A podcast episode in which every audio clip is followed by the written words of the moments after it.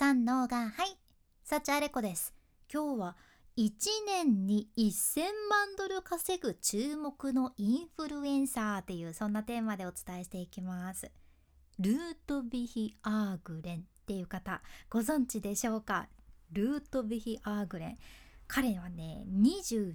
歳でで、まあ、アメリカのライブ配信者っていうイメージが海外の人たちからしたら一番強いかもしれんちゃうけど YouTuber でもいらっしゃるしポッドキャスターでもいらっしゃるし、まあ、YouTube のチャンネル登録者なんかは358万人いらっしゃいますね。で彼は1ヶ月に300万ドル稼いだこともあるらしく、まあ、日本円にすると1ヶ月で4億3000万とかですかね 控えめに言ってめちゃくちゃやばいです。まあ、やけんビジネスの側面で言うと起業家として注目されてるっていうのもあるしでも実はそのギャンブル依存症だったみたいな感じで人生の挫折もいろいろ正直に公開されてる方でねこの前インタビューに答えてらっしゃる内容とかを含めてあ海外にはこういう注目されてる人がいるっていうのを知ってほしいっていうのと彼から学べるところとかも結構あるけん今日はねそれをシェアさせていただきます。まずルートビヒ・アーグレンはねもともと友達がやっててなんかうまくいってそうだったからんなんか俺もちょっと趣味でやってみるかぐらいの感じで Twitch っていうねライブ配信サービスから始めた人なんですよ。ただまあそれも最初は趣味ぐらいでベイプっていうね電子タバコの会社に最初は勤めとったらしいじゃんね。ベイプ。でそこのマーケティング担当をされてたらしいんです。なんかその時にあなんか商品のいい宣伝めちゃくちゃいいマーケティング思いついちゃっためっちゃいいじゃんっていう風になったらしくてそのベイプの会社の中国の CEO にねそのアイディアをプレゼンしに行って持ってったら「いやめ You めっちゃいいアイディアだね」って 言われたんだけどなんだけどその後 CEO が「いやでもね You うちの商品そんなにプロモーションしてもらったら困るっていうかまあ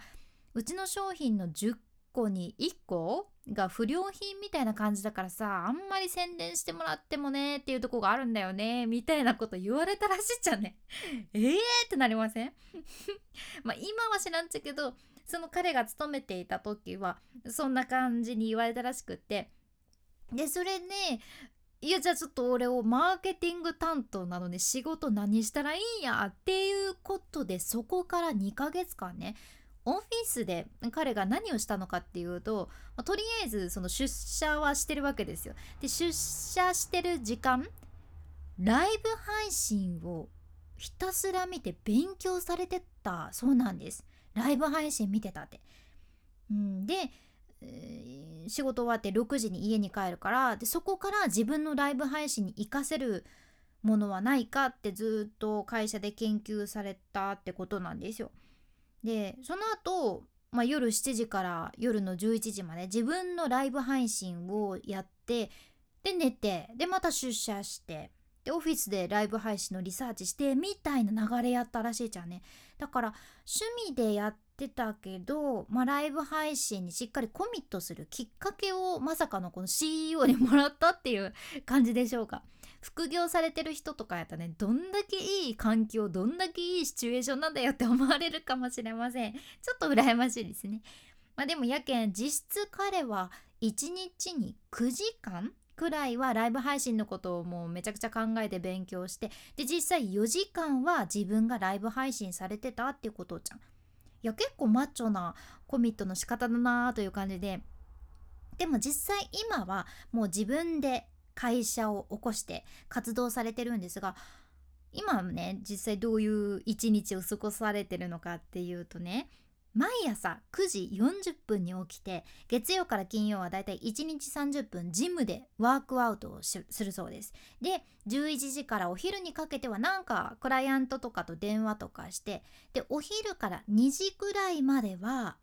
うまくいってるライブ配信者をチェックしてリサーチしてでなんか自分に取り込めるものはないかって探すそうちゃんね。で夕方の4時とか5時ぐらいからそれから4時間ぐらい自分のライブ配信をしっかりしてであとはそこからテレビ見たり彼女とイチャついたりっていう そんな流れってことでした。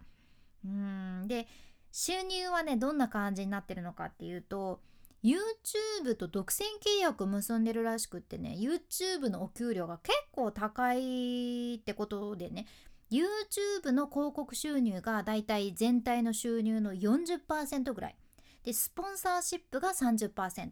で、オリジナル T シャツとかそういう商品の販売で販売？商品の販売で30%とかだそうです。でその中で意識されてることがね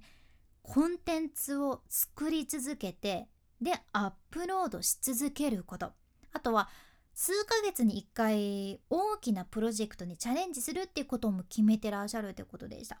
うん、なんか軸があってかっこいいなって思いませんか？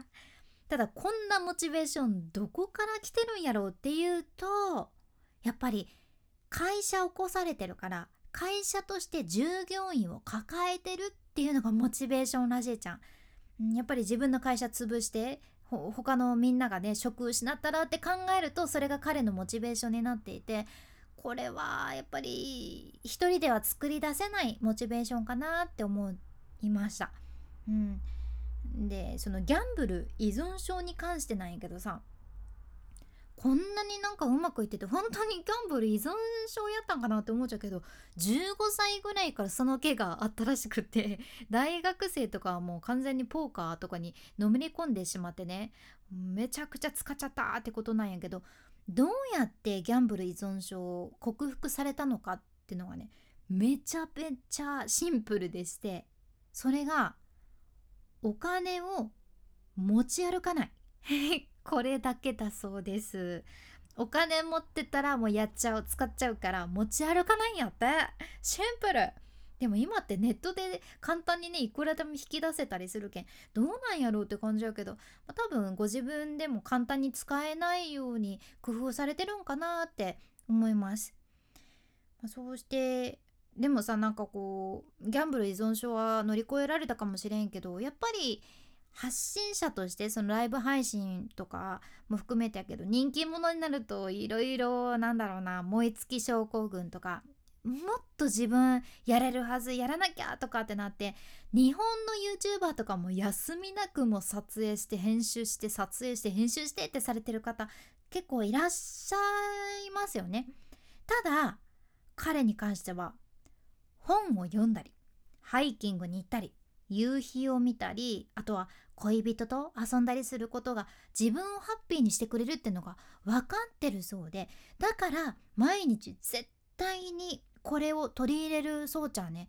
4時間1日に4時間とかはこういうプライベートの時間を充実させるようにしてるってことでした。いやなんか私この方ね YouTube でメキメキと登録者さ最近って結構難しいっていうのにバーって伸ばされてでしかも元ギャンブル依存症っていう情報だけで知ったからどんな人なんやろってね 最初ちょっと正直懐疑的やったんやけど、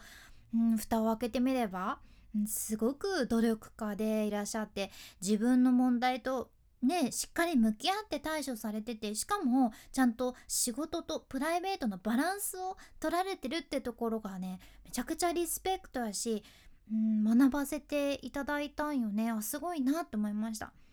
でこれからどうするのかっていうとこでもうんやっぱり YouTube とかライブ配信にコミットしてきたからこそその動画のプラットフォームとかライブ配信のプラットフォームとかってストック型でもあってもその他のメディアに比べたら結構やっぱり早くバーって流れて消費されなくなっちゃうっていう感じられてるみたいで。だから自分でもっともっと長持ちする流れない早くは流れないメディアを作りたいって話されてました。だからそこにも期待っていう感じですね、うん、この方すごいです。